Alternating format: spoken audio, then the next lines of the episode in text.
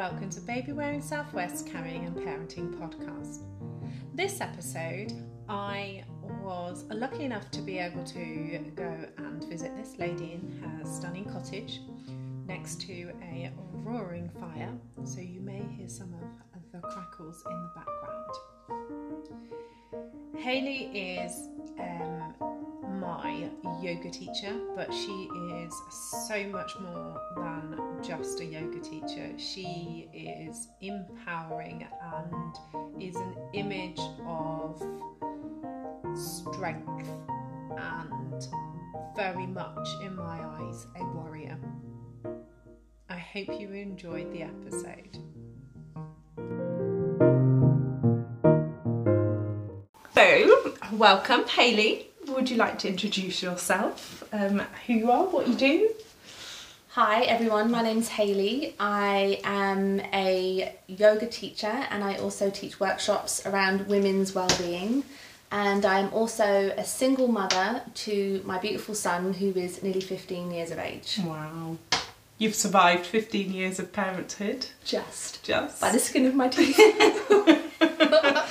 um, yeah, Joshua's four, uh, nearly four, and um, I'm dreading. I'm dreading when he's going to be 15. Some of the things that he comes out with now. It's um, it's yeah, it's a, a challenge. But people say every every stage is a different challenge, isn't it? Most definitely. I, and I, I think, if I'm totally honest with Jaden and how, you know, obviously how I've seen him evolved and change over the years, the teenage phase has been the most challenging. Why do you think that is? Hormones, Hormones. in a nutshell. yeah. Yeah, and also going from this kind of, I've watched him go from this child into this man child phase, into this young adult phase now. Um, you know, now he's taller than me, now the voice is very deep, you know, and because he's taller, he thinks he can boss me around. Yeah. And, you know, it's, it's not cool to hug me anymore. It's not cool for me to call him all my little pet names anymore. I'm just an embarrassment and have to drop him halfway up the road, not where his friends are, so his friends can't see me. so, yes, it's very different. Oh bless. Because he was quite a mummy's boy, wasn't he? Yeah, he's. We've always had a really, really, um, a really special bond, really close bond, and um, and he still is a mummy's boy to a certain extent. Just not in public. just not in public. um, and you know, he's just at that age where he's trying to really establish his identity and who he who he is as a young man. Yeah. So I think you know, Because you've only got sisters, haven't you? I've got I've got sisters and I've got half brothers. A half brothers. Yeah, Ah, okay. but they don't really spend a lot of time around Yeah, you know around us. yeah. So it literally is just me and Jay. Because my family is mainly female in my side and Pat's side. Okay. So um, I've never really experienced the whole boy The thing. boy thing. Really. Wow, you got this all to come. Great. Where shall I start with the dirty bedroom that Oh. has things growing in Oh it? Oh, no, no, no. Abby has that too. Um, Yes. I have heard that girls can be like Oh, that. my sister, I'll never forget my sister. Uh, I think the dog had got into her room and somehow managed, she must have had a bag of flour for cooking or whatever, and the dog had broken open this bag of flour oh, all over her floor, which also had the consistency of her wardrobe, and it Oh. was just disgusting. And I think I at times have also been pretty revolting, so it's not just a boy thing. Okay. No. Okay. No, I think children in general are just a bit disgusting when they get teenagery. Yeah. Even before, because I remember Jaden like going into his room and thinking, "What the heck is this smell in here?" Like for like days after days after days, and then like a week or so later, I'm like, "Right, this is it. I need to do something." Pulling out all the drawers to try and find what it is, and Yeah. there's, like you know moldy tuna sandwiches that he's not eaten from his packed lunch that he's shoved in the back of the drawer, Oh. rather than tell me he hadn't eaten his packed lunch. Oh, So yeah, that's that is that is gross. Yeah. tuna sandwiches. That is that is absolutely gross. So, what was it like when he was little? So, sort of your early parenting days. What was that like? If you can remember that far, because that must feel like a bit of a lifetime ago. Yeah, um, almost feels like it's it's two different people that I'm going to talk about. But um, I was really blessed I have to say, I was really blessed with what I call a Zen baby. Yeah. Now, when Jaden was born, he didn't cry. Yeah. Um, the first time he cried was when we put him in his car seat to take him home. So the whole night on Yeah. the, you know, the kind of maternity ward, he just lay in his fish tank like this little angelic being. Ah. Um, and that was really, it really was a sign of things to come because he continued to be like that. He continued to be this very chilled out, calm, happy child. And, and I really kind of put that down to, you know, all of the exercise that I did when I was pregnant. So the walking, the meditation, the swimming, the yoga, Yeah. um, all of those types of things, listening to classical music Yeah. and, um, and, you know, and, and talking to him the Yeah. entire time. So yeah, so that was that was really lovely. That was really lovely. I remember that that whole from baby age to toddler and beyond. He was just this. He was just a great kid, and I can't. He didn't even have the terrible twos. didn't even go through that phase. So the teenage years are going to be extra hard for That's why he's they're, they're paying all me back now. All now. yeah. all now. Um, so do you think that he was just he was just always going to be Zen, or do you think actually because of the kind of person that you are and the kind of mum that you were when he came along that that impacted on his Zenness? See, I don't believe that I've really had an impact on that um, from maybe from like a mental perspective. Yeah. Because I am literally 150 miles an hour Yes. you know, bonkers, Hmm. crazy all like all the time. Like you know, I'm always flitting from one thing to the next. I'm like I'm Dory personified. You know, I'm doing one thing and then I'm like distracted by something else, and I go back. Why is that drawer open? Oh yes, I was doing that. You know, so it's like. You know, I, I'm very much all over the place and I'm quite hectic within my own character and my own personality. So he's I'm very typical of a fire sign. He's an earth sign, and he's he's very grounded in that respect. So I'm not quite sure where he gets that from. Maybe the yoga and the meditation and that type of thing. You know, the kind of you know wanting to live well help to influence to a certain extent. But um, but yes, the truth is that I'm very different to that. So, what was it like becoming a mother? So, you've got this beautiful Zen baby. Mm. What What was it like for you though, as a mum and a person who is like Dory, who's always all over the place? Um, getting distracted, obviously, when you have a tiny baby Yeah. sat there as well. Kind of how how was that? I think probably for my the same as with most people in the beginning, the sleep deprivation was the worst thing Yeah. I've ever experienced in my life. I was I'd literally just turned 26 um, a month before I had Jaden. So I was still, you know, I was still really quite young. My friends were still partying and all of that kind of thing. And, you know, and, and along comes this, this small being. And I'm like, right, okay, so which way up? Where's the instruction booklet? You know, How do I do this? Um, but I kind of just, I just allowed him to lead me. Yeah. And I just, I just went along with what seemed to feel right for him Yeah. at that time. Yeah, I, ca- I call it. I'm really. I'm not a fan of parenting labels. Yeah, people say, "Well, I know this type of parent." Yes, yeah. I didn't read any of the parenting books. Neither did I. Um, yeah. Because I figured the baby's not going to have read them. so why am I? True. Um, and I, there was before I became a parent, I was very clear on the kind of parent I didn't want to be. Yes. Some of those things, um, I laugh at myself now. uh, but other of those things, actually, it led me to.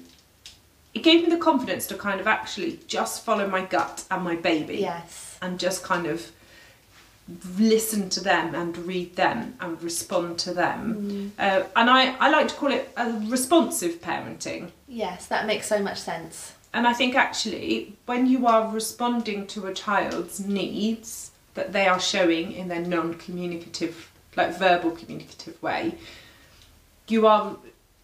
You're kind of eliminating the need for them to be upset. So Yeah. actually, you're supporting that Zen feeling. So mm. although you as a person may be hectic, the fact that you were so focused on responding to him, he didn't have to be frantic No. because you're just there Yeah. just there, meeting his needs. So, what do you think, other than the sleep deprivation, which you know kills us all? Doesn't it, Jeff? was there um, any any other kind of things that were challenges for you as a new mum? Um, as a new yes, because my relationship with my son's dad was quite um, volatile Yeah. And very up and down and very in and out. And I actually spent the majority of the time that I was with him, in inverted commas, actually living on my own with Jaden. So I Yeah. was, in essence, like a single parent. Yeah. Um, and I was very much a single parent um, a lot of the time when we weren't together. Yeah. Um, that was probably the most difficult part that I felt like I you know it was it was all of my responsibility and and I was you know dealing with this small human all by myself and I didn't have anybody to kind of um, bounce you know ideas off or kind of Offload. offload and you know and share things with that's probably for me was yeah the most challenging thing And also, I can imagine that. Why is it you're left holding all of that responsibility? Yeah. You can't just walk, get out the door and just walk away. well apparently so Um, apparently they can Kizzy just you know, just get up and just go. That Yeah. must be quite kind of like, well, I actually have no choice yes because this person is like hundred percent reliant on someone, and absolutely I now have that as a job. So there's got to be an element of I don't know resentment, anger, frustration, and then to not let that ref- impact upon your feeling on yourself. Mm-hmm. because you're a quite from what I've known of you you are quite hard on yourself yeah. I think. Yeah. Um, and any negative thought you then feel bad for yeah. which then becomes a cycle. Mm-hmm. so Yes. did you experience much of that in those especially those earlier days when you're learning to be that single parent? Um, I mean, I think I think most parents beat themselves up, don't they, for the things that they feel that where their imperfections lie as a parent. Hmm. You know, oh, I shouldn't have snapped, or I shouldn't have told them off, and they're only small, or you know, or I could have handled that better. You know, like, you know, and it's just, it's just that kind of vicious cycle that we get ourselves into, and this horrible voice that goes around in the head. But you somehow have to learn to kind of accept that you know what there is no rule book when it comes to parenting No. there is you know every every child is unique every parent is unique you know Yeah. the, the relationship that you have is is very much unique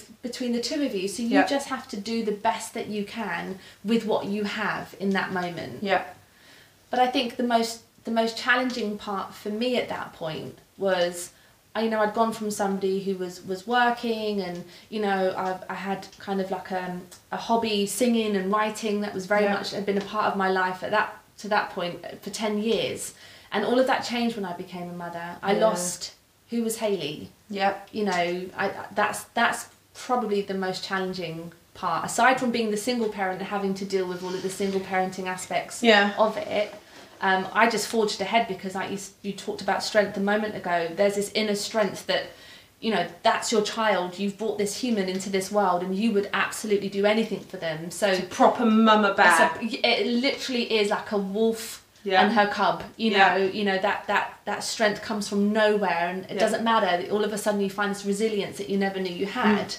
but it was hard losing you you Yeah. know losing you know yourself in that process and you have to rediscover okay well who am i now what is my identity now that Yeah. i'm a mum and i'm a single mum and At what point did you th- really realise you felt you'd lost your identity? Um, probably about, I would say about two. He was coming up for around two. Yeah. Um, so the first the first year or so, it was quite nice to be off of work. Yeah. Um, at the at that time, I was doing a job which I didn't particularly love. I was good at but didn't love. Yeah. Um, and um, yeah, so the thought of oh, okay, going off on maternity leave. Oh, I'm never coming back. You know, it's like Yeah. oh, this is I great did that too. yeah. this is great. But then you don't realise that there's only so much tweenies and Teletubbies and Balamory that, Yes. which is what it all was back Yeah. then, that you yeah. can, And still. you know, um, in the night garden. Yeah. that you can take, and it's just like right now, I'm I'm going stir crazy now. Like, Yeah. you know, what do I need? What can I give to myself? And and even though I, I was living in London at the time, and, and people think, well, you're in a big city and it's full of people and it's full of all these groups and all the rest of it. Yes, but it's not a community like what I was going to say, here. are you able to really, are you regularly seeing the same people? You can go to a group, but if there's that many people and there's that some there's that much choice, does there become that kind of consistent building of a community? I mean, round here you are limited Yeah. to where you can go on mm-hmm. what day of the week and it's kind of the only option for every parent within a certain radius so every mm-hmm. parent goes so you can build that relationship because you're seeing each other every week Yeah. but i can imagine in london you probably could go you meet someone you think you might connect with and then never see them again Absolutely. That's exactly how it is. That's exactly how it is. So being being a parent, being a single parent in a big city like that, when none of your other friends have got kids, yeah so none of my friends, I was the first. yeah Um, it, it, it was quite isolating. Yeah, Yeah. for sure. so what did you do that so around two you lost who you realized you'd lost Yeah. kind of your identity and at this point they're able to talk and walk and express their demands um, which is where i think that need for that self-identity comes mm. into play a little bit more especially Yeah. if you are at home 100% of the time full-time parenting. And we're all full-time parents even if you have a full-time job we're all full-time parents but being at home people sometimes used to say to me i'm so envious that you are a stay-at-home mum Yes, Um, I've heard that.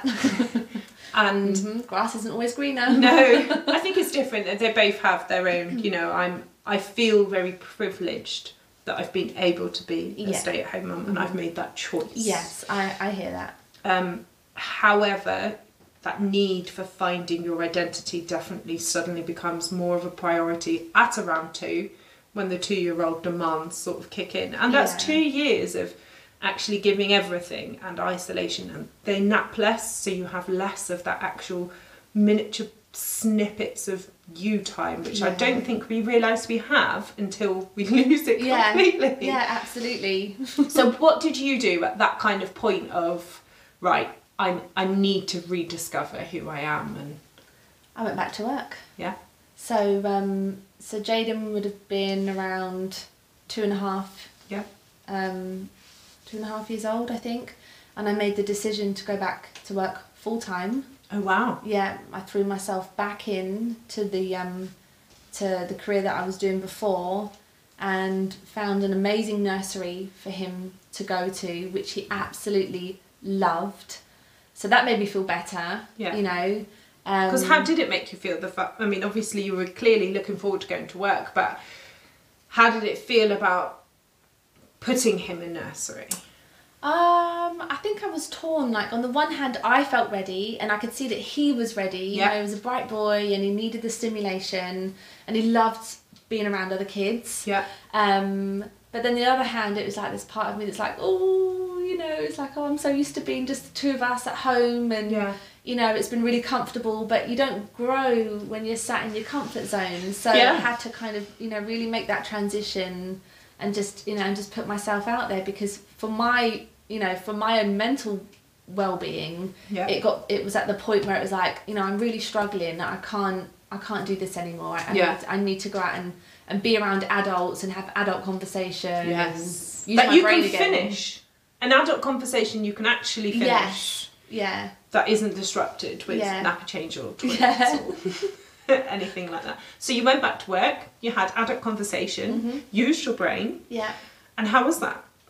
Horrendous. Yeah. horrendous but only because I was I was in a job that I really didn't love I had no Mm. passion for I did it because you know I basically sold out because it was well paid Yeah. and it was what I knew Yeah. So In your comfort zone. So you out- stepped out of your parenting comfort zone Yeah. into your work comfort zone. absolutely Yeah. so at what point did you make a change? about a year or so into it I decided that I wanted to do more work in the local community Mhm. and I became a youth worker Amazing. And um, part of the reason behind that was because there's so much, and there still is, but there was back then still a lot of um, violence amongst Yeah. young people. The whole Yeah. postcode thing Yeah. was still going on. You know, uh, kind of 12 years ago and um, and I just realized you know what I'm I'm bringing up a young man in this environment Yep. can I affect change on on some level you know even in, even if it's just on some small scale Yeah. I just felt I really felt the need to, to give something back so Yeah. yeah so I made that change became a life coach Yeah. Ran workshops for women and girls as well around self-esteem Yep. and um, body image and worked with women who were on low incomes and benefits helping to boost their confidence to get them back out into the world so that filled me up that made me feel like i was contributing Yeah. And do you feel that when you were in a job that you weren't in love with, how did that impact you as a parent when you were at home? Those few hours that you had together each day, how did that impact you? um If you remember, I mean, it's gosh yeah i like don't 15 years ago. I don't know. Um, I don't really remember, but knowing me, how I know myself and my Yeah. personality, I probably was quite impatient and probably quite short tempered a lot of the time because I was unhappy and miserable during the day. And then, you know, the next day I'd be coming home thinking, oh, right, I've got to go and do this all this again tomorrow. And just a bit stuck initially before I kind of worked out what it is that I really wanted to do. Just Yeah. a little bit stuck. And do you think that impacted on how you felt about yourself? Definitely, definitely how I felt about myself. Yeah, definitely had an impact. So, how did you go from youth work, life coaching, supporting um, young and vulnerable people within the community to being Haley, the yoga guru? Okay. Well, first of all, I would definitely not consider myself a guru. so I can see that you said that very tongue in cheek. Um, I had always practiced yoga since probably from the age of, oh gosh, 21, 22 Yep. and um, and for me it was it was actually my son's dad that pushed me into it. Um, so that's one thing I, ha- apart from my son I have to be really grateful to him for. Yep. I'd always suffered from depression and anxiety. And one day he said to me I think you need to go and try yoga. I think it would really help you so I was a bit like oh, okay all right let's, let's go and give this yoga business a, Yeah. um, a go. So I remember going to this big chain uh, uh, chain of gyms where they Yeah. have held classes, Yeah. and um, and just like flinging myself on the mat like a wet fish, you know, Yeah. not not really kind of paying much respect or attention to the physical aspect. Just couldn't wait to get to the end where Yeah. it was the meditation and then the shavasana. Where Oh, the, yeah, I know that feeling. yeah. It's the only bit I go to yoga for. don't most people but um but yeah so it was it was finding that stillness in those moments that's that's what i really really just you know yearned for so um so i practiced on and off over the years practiced um whilst i was pregnant Yeah. and then whilst when i was a stay-at-home mum i practiced with dvds Yeah. mainly kundalini yoga because it's it was a little bit more spiritual if you like Yeah. and um and it's just a, it was just a style that I fell into that I really enjoyed and so it got to I guess well seven nearly seven years ago when bizarrely I'd, I'd been down here to Yeah. visit one Christmas and um, and I brought my DVDs with me and on New Year's Eve as you all as everyone Yeah, yeah. does right first of January tomorrow I'm going to start on my New Year New Me stuff thought I'm going to start my yoga on the 1st of January. And I woke up the next morning, New Year's Day. The first thought in my head, and this is no word of a lie, the first thought in my head that morning was, I'm going to become a yoga teacher. And it was almost like there was this conversation going on in my brain. yes, we know we know these conversations Haley has in her own brain to herself, which normally comes afterwards. One of those laughs. yeah, what the wahaha. Yes. so yeah, so there was this one part of me that was saying, I'm going to become a yoga teacher, and then there's the other the other part in there going, Who are you kidding? Like, there's no way you haven't even got the confidence to sit and talk in a meeting at work. How on earth are you going to Yeah. become a yoga teacher? Um, bearing in mind at this point, I'd I'd given up the youth work and the community work, and Yeah. I've gone back into property, which is what I had been doing before because my circumstances had changed. Yeah. I'd left my son's dad. So, um, so I, you know, so there was this battle going on in my head, and then, you know, the other one was like, no, I'm going to become a yoga teacher. So I thought, oh, okay. So I grabbed the iPad, go downstairs, and I'm looking at yoga teacher trainings.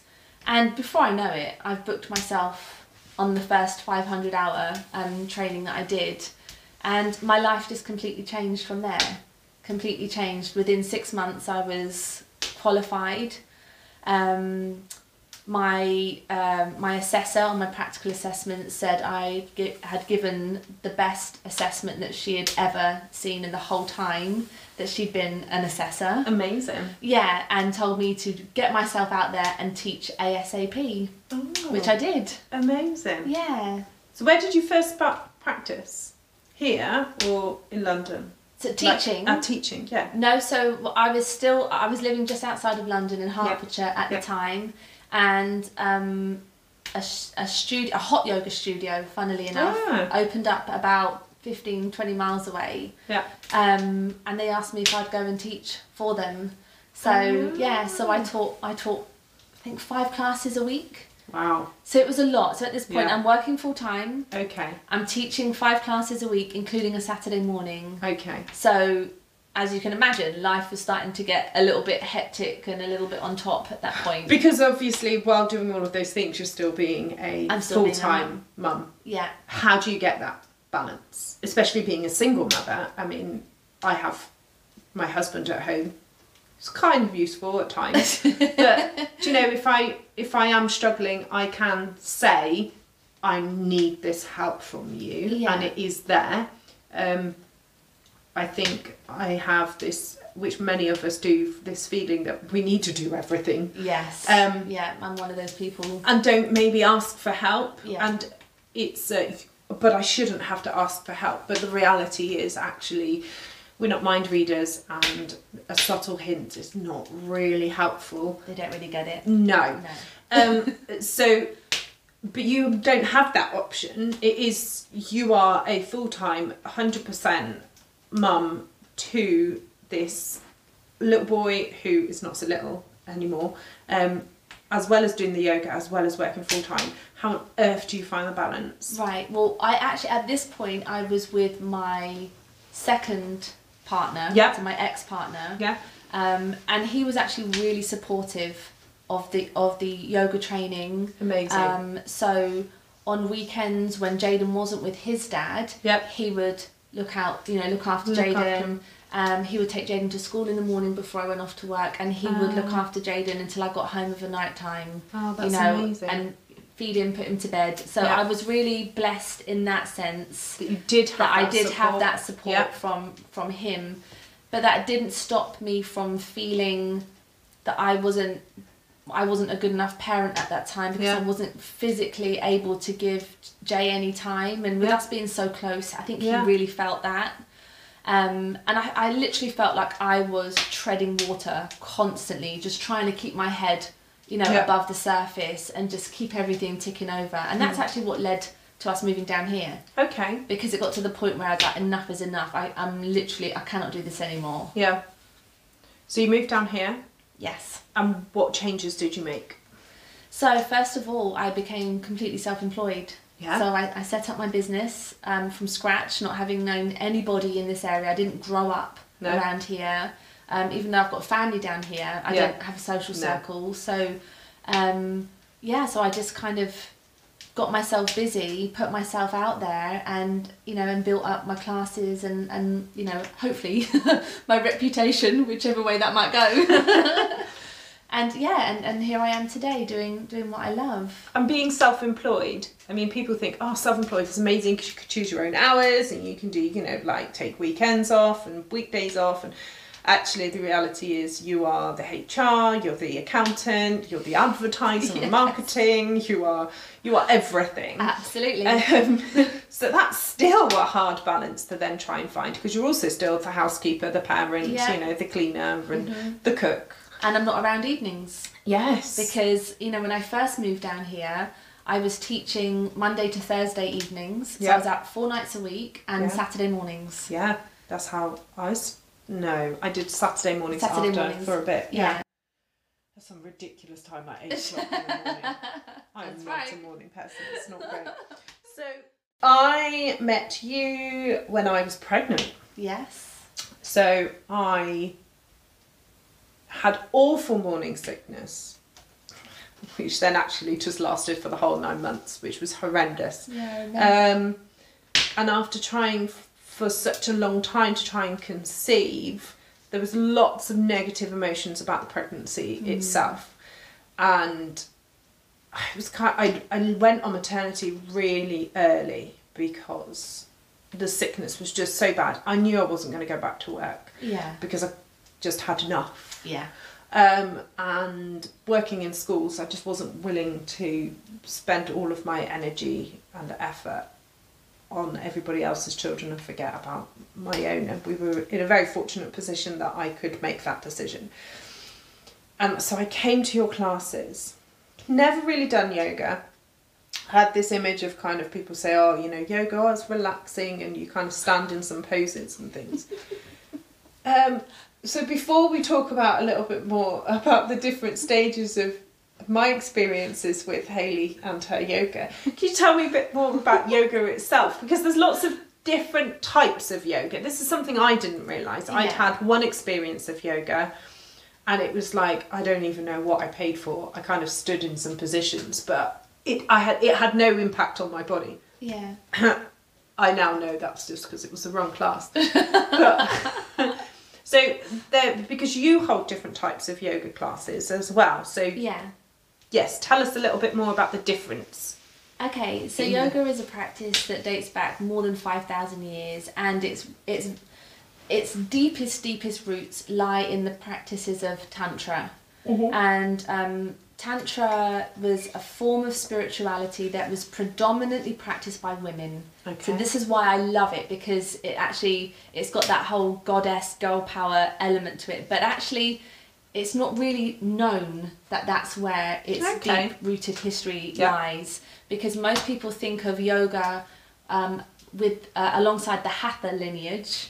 So the hatha lineage of yoga, which has things practices like ashtanga and shivananda and obviously hatha and all that kind of stuff. They associate with being very male dominated because Oh, all of the gurus that came out of India were male Ah. and yoga was practiced as a way of um, of helping teenage boys who were to become Brahmin monks to basically contain their sexual urges. Oh. Yes. Okay. So it's it's very much. So that's where the tantric sex type thing comes well, no, into. the tantra the tantra goes way, way, way even further back in history. This is more recent history, but this but is the history our that people when we think, yeah, the the our mem our association almost, Yeah. I guess. So it comes from that. Yeah. Okay. Yeah. So there are different lineages of yoga. So you have, um, like I, I mentioned, the hatha. Uh, you have Raja Yoga, which is the royal yoga. You have um, Jnana Yoga, which is the yoga of knowledge. Um, you have the Tantra, um, Tantric Yoga, uh, which is not. Thousands of years ago, it was about sex, and it was Yeah. about initiation into this into the spirit through the practice of sex um, which kind of had a little bit of resurrection. You know, I think back in the nineties with Sting Yeah. saying he Yeah. practiced, you know, Yeah. tantra and all the rest of it. But it's just not very well. It's not something that's very well understood. But there's some amazing books out there on the subject. And tantra, in essence, is all about the fact that everything in this world, including us, is made up of the masculine and the feminine, and it's this Okay. beautiful kind of balance of the two energies, which I Oh, okay. absolutely love. And that's that's kind of one branch of um, Hinduism. The other branch is the more kind of Vedic side, which places the emphasis on the male. So Yep. the Brahmin, the Vishnu, the Krishna, and that's where a lot of the the kind of more, more common practices of yoga that you see today stem from that Okay. Yeah. lineage. Although they all have their roots still in the tantra. Yeah. It's it, it's quite confu- It's also It's interwoven. yeah. yeah. But in terms of modern yoga, what you'll find um, if you went into any big city, Yeah. any kind of modern yoga um, studio, you'll find practices like vinyasa. So Yeah. vinyasa comes from Ashtanga, um, and it's all about kind of you know, purposefully moving with the breath, placing poses, you know, in a specific way, moving within a cycle. A vinyasa is a cycle. Yep.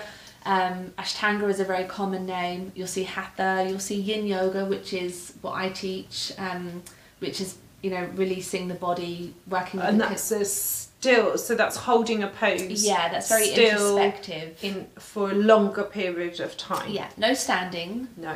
It's it's mainly seated postures, and that's working on releasing the fascia, which is the Yep. connective tissue. So it's a Yep. very yin style of yoga. Mm-hmm. And then I teach vinyasa, which is a very, as you know, a very yang Yes. style of yoga. Yes. Um, but again, there's there's so many other different. There's core power yoga. There's and um, the so use- it's not a gentle, kind of calm, relaxing, just you know, just chill kind of time. There are elements of it, but it's you're working your body actually very hard. There is physical benefits to doing it yeah as well as mind.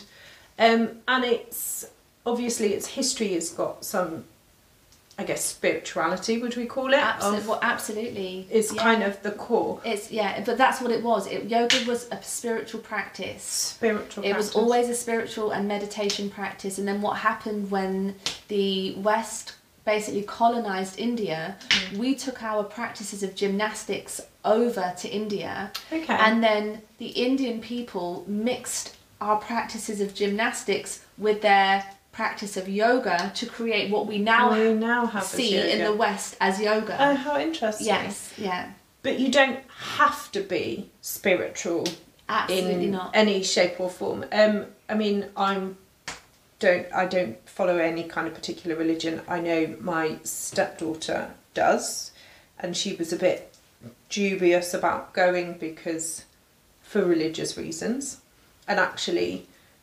upon further research and experience, she realised that she can go and she can have that time for reflection and mm-hmm. that time of kind of relaxation without it being a spiritual thing. So it's something that irrelevant, I'm guessing, of your spiritual beliefs that you can gain something from. Yeah, totally. I mean, I know, lot. I you know, I've got lots of friends who are yoga teachers, and I know of lots of other yoga teachers, and we all very unique and different in the style in which we teach.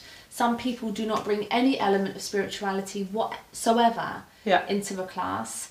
Um, you know, some people might sprinkle a little bit in. Some people might place a real emphasis on it. And I Yeah. think for me personally, because I like to teach what I would like to receive from a class myself, Yeah. and Torture. and basically um and i you know i'm very much on my own spiritual path Yeah. and and, and i share that because that's who i am as a person Yeah. you know and the most important thing to me as a teacher is to stand up there and to be my authentic self to not try and be anybody else Yeah. you take from the practice what you want to take so if you wanted to you know you're interested in the stuff that i share you'll you'll absorb it and you'll take it Yeah. if you're if it's not your your your bag you won't Just and that's switch off. yeah and that's yeah. totally fine and, and everybody comes along and they get from the practice exactly what they want Mm. and what they need from the practice Yeah.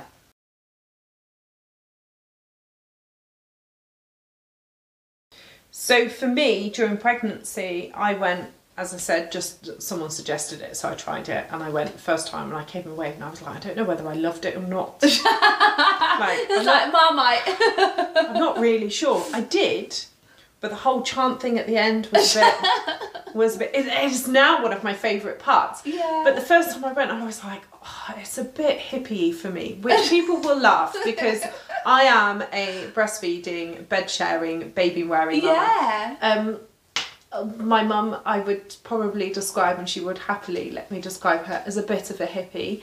Um, and my childhood was a little bit hippie esque.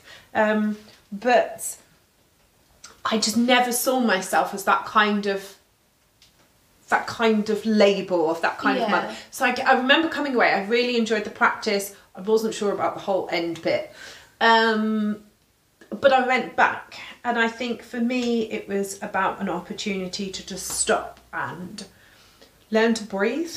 yes because you got this bump and I've got this sickness and like the anxiety that pregnancy causes. I mean, I've I've ne- I don't think I've ever worried for so much for so long. Um, so it was really good for that, and I I believe that it really helped with my labour and developing that strength in my body in preparing for birth Yeah. because I don't do exercise. I'm not an As exercise I've come to know, yes. kind of person. Cardio is not something I uh, take part in by choice. Yeah. So, you know, running after Joshua when he's on his bike is probably not by choice, but it's the closest I get to doing cardio. Yeah. Um, so I don't do any physical exercise anymore. I did when I was younger, but not anymore. So yoga for me was kind of an opportunity to prepare because everyone says you need to prepare your body for birth. Yeah. Um, I read lots about hypnobirthing and things, and I didn't really fully go down it. Again, it was all a bit too hippie for me. Now I probably would if Yeah. now I know more, and now I realise actually I'm maybe more of a hippie than I realised I was. Um, so the breath and the strengthening of my body, because I did, I was very aware that women have been giving birth since time began, right? And it's suddenly it seems like everybody needs assistance. Yes. And I don't understand what we're doing to our bodies for that. I know exactly where you're going with this, yeah. So I thought, well, I go with the yoga in mm. the preparation for my body. I don't know. I, I- that was kind of my thinking behind it. What benefits are there to doing pregnancy in doing yoga in pregnancy? Oh well, gosh. Well, you kind of named them. I mean, the the first one is to keep yourself fit and strong Yeah, whilst you are carrying your your child. yeah, Because at that point, your body is changing. yeah. Hugely. As you know, Yeah. hugely, you know, immense changes are taking place on a daily basis. So you know, and not just you know, and whilst those changes are taking place, you're you're getting tired, and you go through mm-hmm. first trimester where you're just dog tired. Second trimester, you get your energy back again. Third trimester, you know, the tiredness starts to creep back in as obviously the baby's growing even more, and you're and you're heavier. Um, so being able to maintain a certain level of fitness and strength at that point is absolutely crucial. Um, and also preparing you for birth. You know, Yeah. that's that's the big moment, the final event. You know, and it's it's not easy. No. You know, it's not easy. You know, we have to.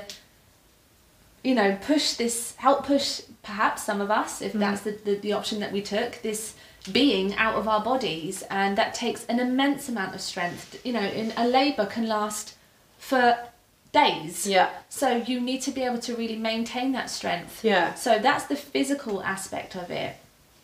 From the mental and the emotional aspect, the breathing. So Yeah. the pranayama that we do in a in a kind of uh, prenatal class really helps you to deal with any stress and anxiety that you have throughout the pregnancy. yeah, But it also teaches you how to focus on your breath, yeah. how to use your breath. so much. Yeah, so that when you come to labour, you know how to connect to your breath because Completely. you'd be surprised by the amount of people out here that don't really know how to. But you're not taught. But you're not taught it. So when you see films um, or TV programs and people are talking about, you know, birth, and you see them and they're like pants and do this. Yeah, I did NCT and I did NHS antenatal classes. No one talked about breath. yeah, No one talked about breathing.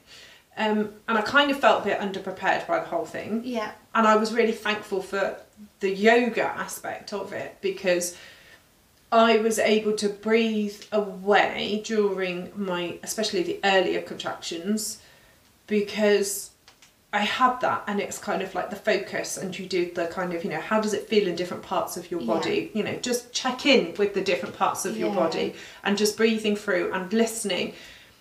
Because I think we have fear of pain, and it, I would say until about six centimeters dilated, I had my waters broken for me. Um, so it was quite from very little to a lot quite quickly. yeah, So until I was about six centimeters, that's that kind of the control that you can take over your breathing and your focus really helped reduce the fear of the pain and of the unknown.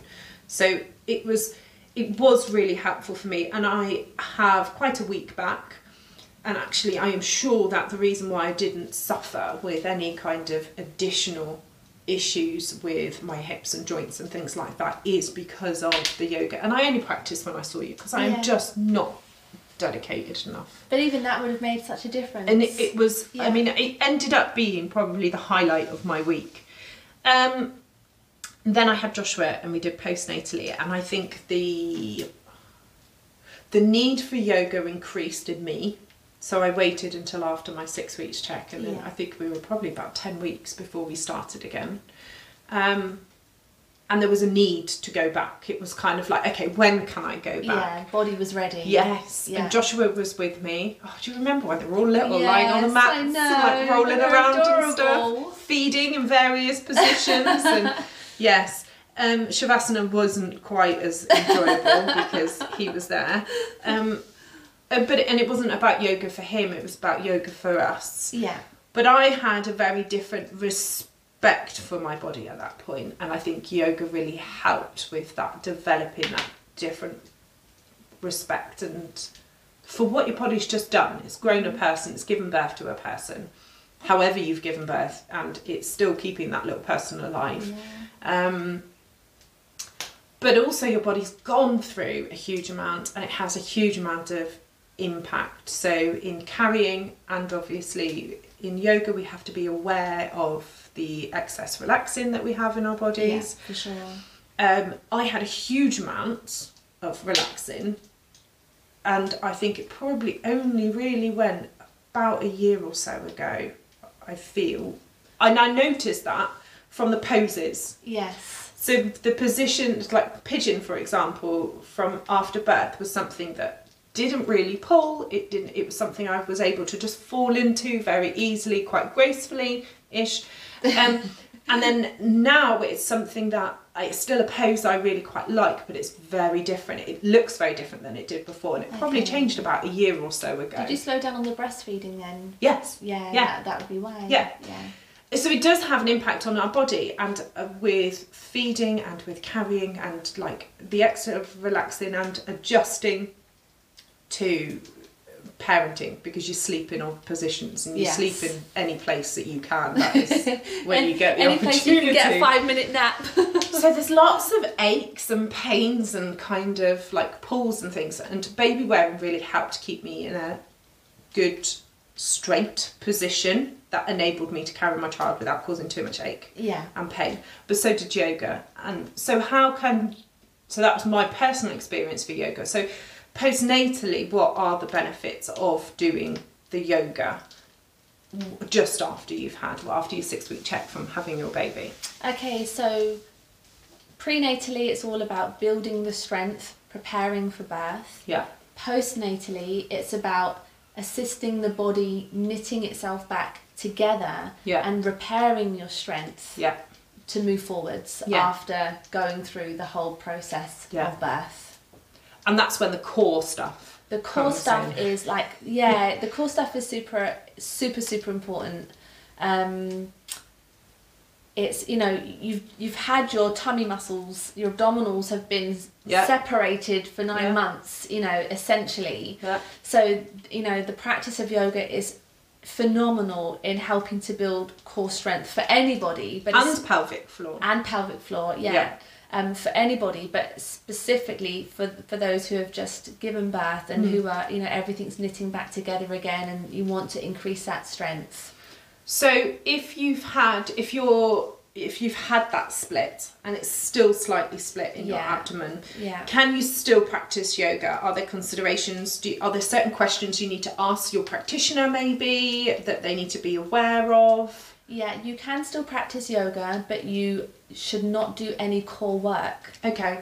because you're because the the abdominal wall has not knitted back to Yeah. or, you know Yeah. the, the muscle has not knitted back together enough for you to have that strength to carry any type of core work. Yep. So even anything like a simple plank at that point is probably going to cause strain. too much strain Yeah. on the body. So you would need to wait until that's fully knitted. Before you to do Yeah. that, you can still practice. You can practice just not not Just not the core. Yeah, anything that's going to really heavily rely on you working your core. Hmm. And probably the best thing to do at that point is really place an emphasis on building the internal strength, so working the transverse abdominis from the pelvic floor. Yep. So strengthening, toning pelvic floor work Yeah. will really help to to, um, to knit that back. yeah, it will help to build the strength on those really deep Yeah. intrinsic abdominal muscles, and then you can start to work on the superficial ones. Yeah. You know, once they've knitted back Knitted together.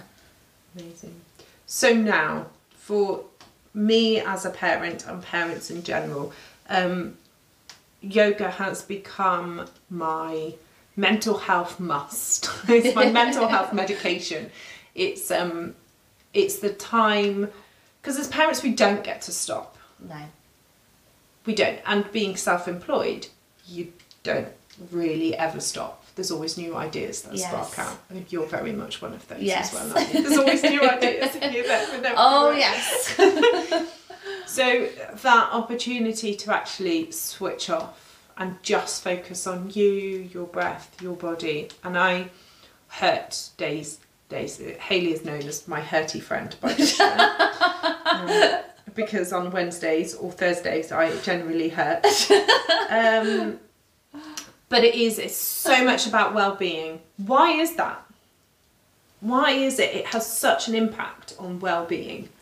Oh gosh, well you, you know you're working every single aspect of the body. So you come you come to the studio, you do a physical practice. You feel like actually all I'm doing is a physical practice. I'm you know mm. I'm working the you know the physical aspect of my body and that's it. But actually what you don't realize is that your focus on the breath, the concentration on the breath is helping you to regulate your nervous system. Yeah. It's helping you to focus Yeah. you know the being in the present moment because you have to really concentrate as we know when we're Yeah. practicing we're not thinking about anything else so our mental well-being is being Don't fall over. you know we're, we're in the moment we're, Yeah. we're fully present we're fully engaged with what we're doing Yeah. and then we have the meditation which again helps to calm the mind we have the breath work which you know which helps to bring everything back into balance and then we have the relaxation at the end which also just creates that energy that space for you to kind Yeah. of absorb everything that you have just practiced Yeah. and i know sometimes i can teach quite a strong flow Yeah. um, and I know we joke about it, and I know sometimes I come out of there and I'm like, oh my god, was that a little bit too much? Did I push them too hard? good. But how I've always looked at the practice of yoga is that yoga is essentially it's not it's not what we do on a mat. Yoga No. isn't a downward dog. It's No. not. It's how you take all of the um, all of the kind of the the strength, the persistence, the motivation, the encouragement, the focus, how you take all of those things with you when you leave the mat and you take them off into the world and you put them into practice in your everyday life. Mm. That is the real practice of yoga. So that's what I'm setting you up for. Can you hold a position where it's uncomfortable? Can you sit with your discomfort Yeah. on the mat or stand with your discomfort? Yeah. You know, because if you can stand with it on the mat, then when you go out into your into your life Yeah. and an uncomfortable situation arises, you've already learnt how to sit with discomfort. Yes. So for me, that's that is the beauty of the practice. Yeah.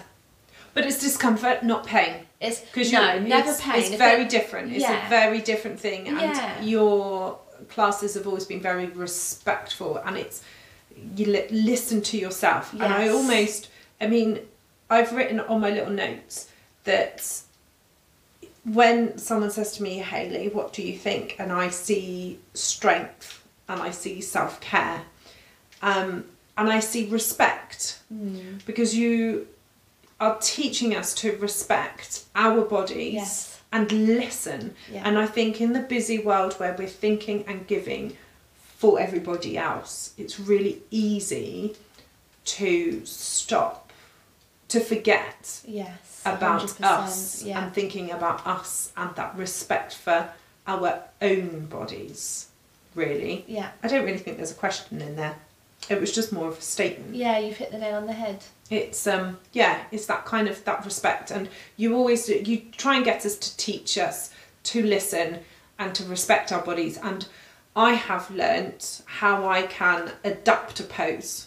So you've almost, it, and I don't think I really realise it that I will adapt a pose if it. I hurt my knee from my lovely fall the other day, and I, you know, before you even had to say, "Oh, we just do a standing lunge," I was like, "Well, I'll just stand up instead Yeah. of, you know, low Yeah. lunge sort of thing."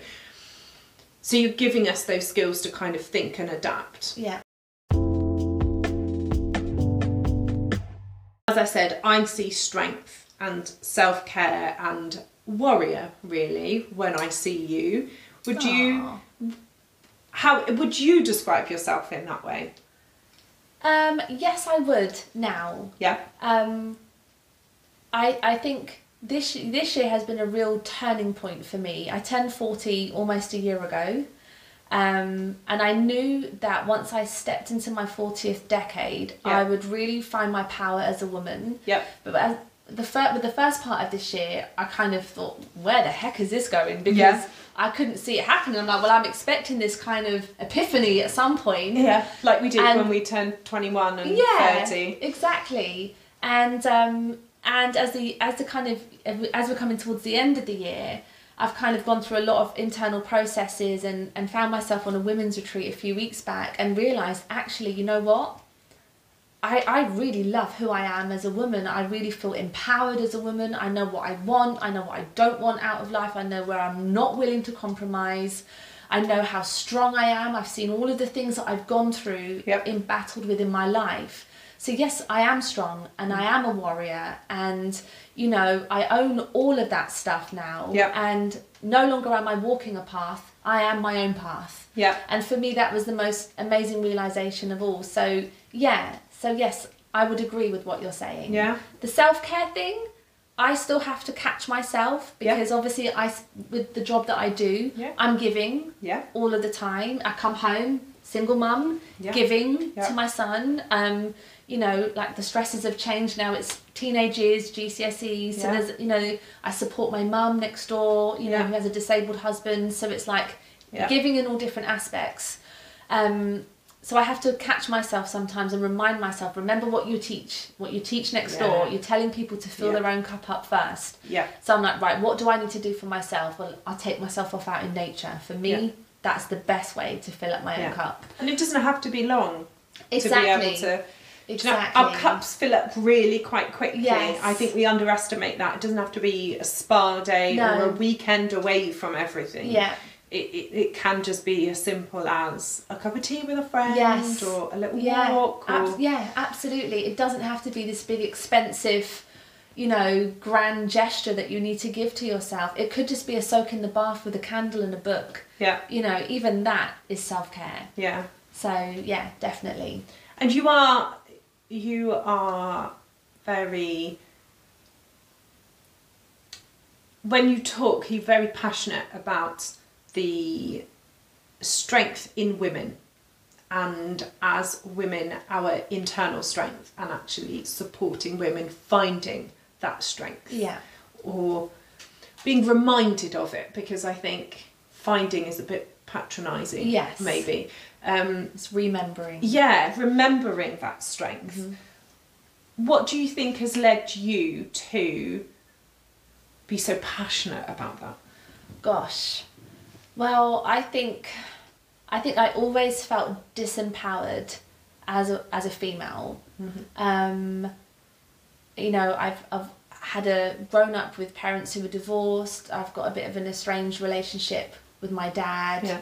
Um, you know, I got myself involved in all kinds of nonsense when I was younger.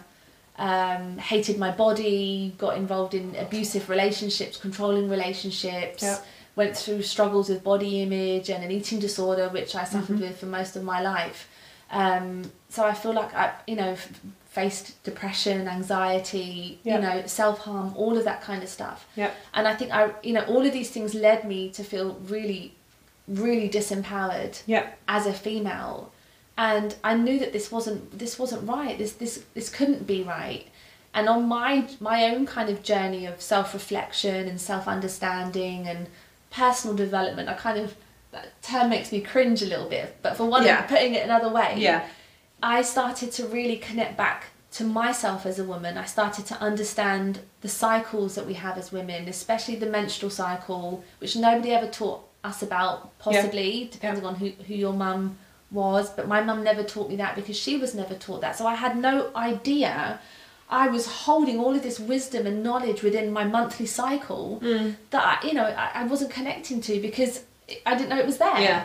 So I think once I started to unlock all of those things, Yeah. it just it just made me feel like I need to share this. Yes. Because I see this disempowerment in women all around me. They don't know just how freaking powerful Yeah. they are. So yeah, that really that really kind of kick-started that whole journey. And this is just the beginning. Yes, I can imagine. So anyone who is listening and can really resonate with what you have just said, that kind of the feeling before you kind of really found your power and strength. Yeah. Um, what would you say? What would you recommend as a starting point? What's the first thing or first couple of things that you would say if that is how you feel, if that is what you are experience, start here. For me, it would be charting your menstrual cycle. Okay. So if you are, are a menstruating woman, Yeah. chart your cycle. Yeah. Just, I mean, there are various apps that you can Yeah. use. So if you're a techie geek, you might Yeah. want to use an app. I I prefer to use journals because I like the, the whole process of sitting and writing. Yep. Um, but just start with day one of your period. Yeah. That's obviously day one of your cycle. Um, write how you're feeling physically, how you're feeling emotionally, and Yeah. write any other thing that comes to mind. You know, Yeah. you might want to link it with the lunar cycle and Yeah. see how your body works in conjunction with um, with that cycle. Yeah. And then once you've done that, you'll start to see how the length of your cycles um, each month it might may change, or you may be dead on twenty eight days every single month. You know, everybody's different. Yeah. But after a good six months, you'll start to notice patterns Yeah. within the cycle. Yeah. So within our cycle, we have seasons. So Yeah. we have so menstruation is our winter time. Yeah. That's the time of going within. It's the darkness. We're sitting with the inner wisdom. Yeah. Okay.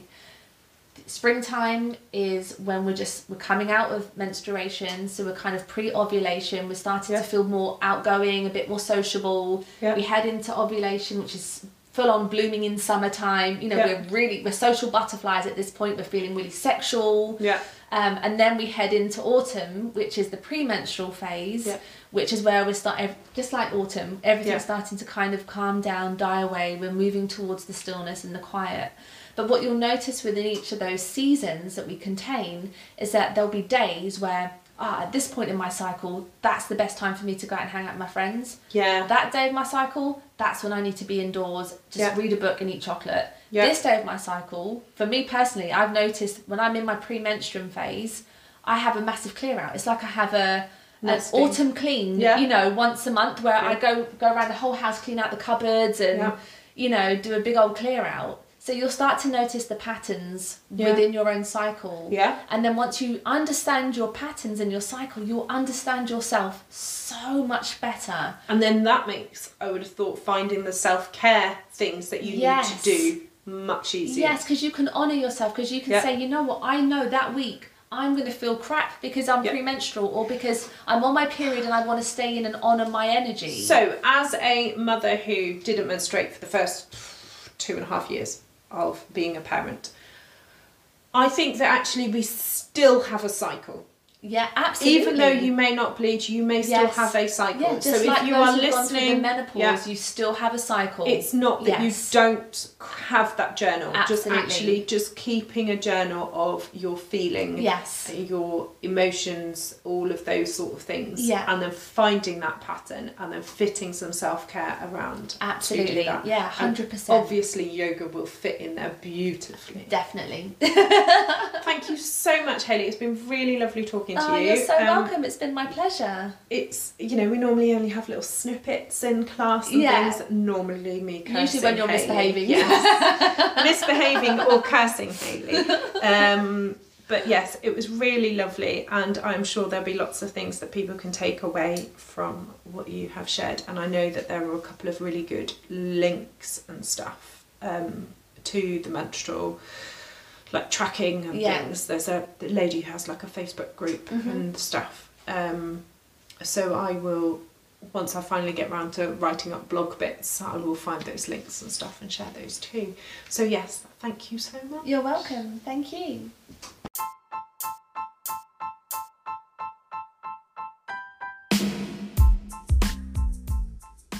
Thank you for listening to a Carrying and Parenting podcast by Baby Wearing Southwest. I hope you enjoyed this episode, and if you did, why not spread the love and give it a share?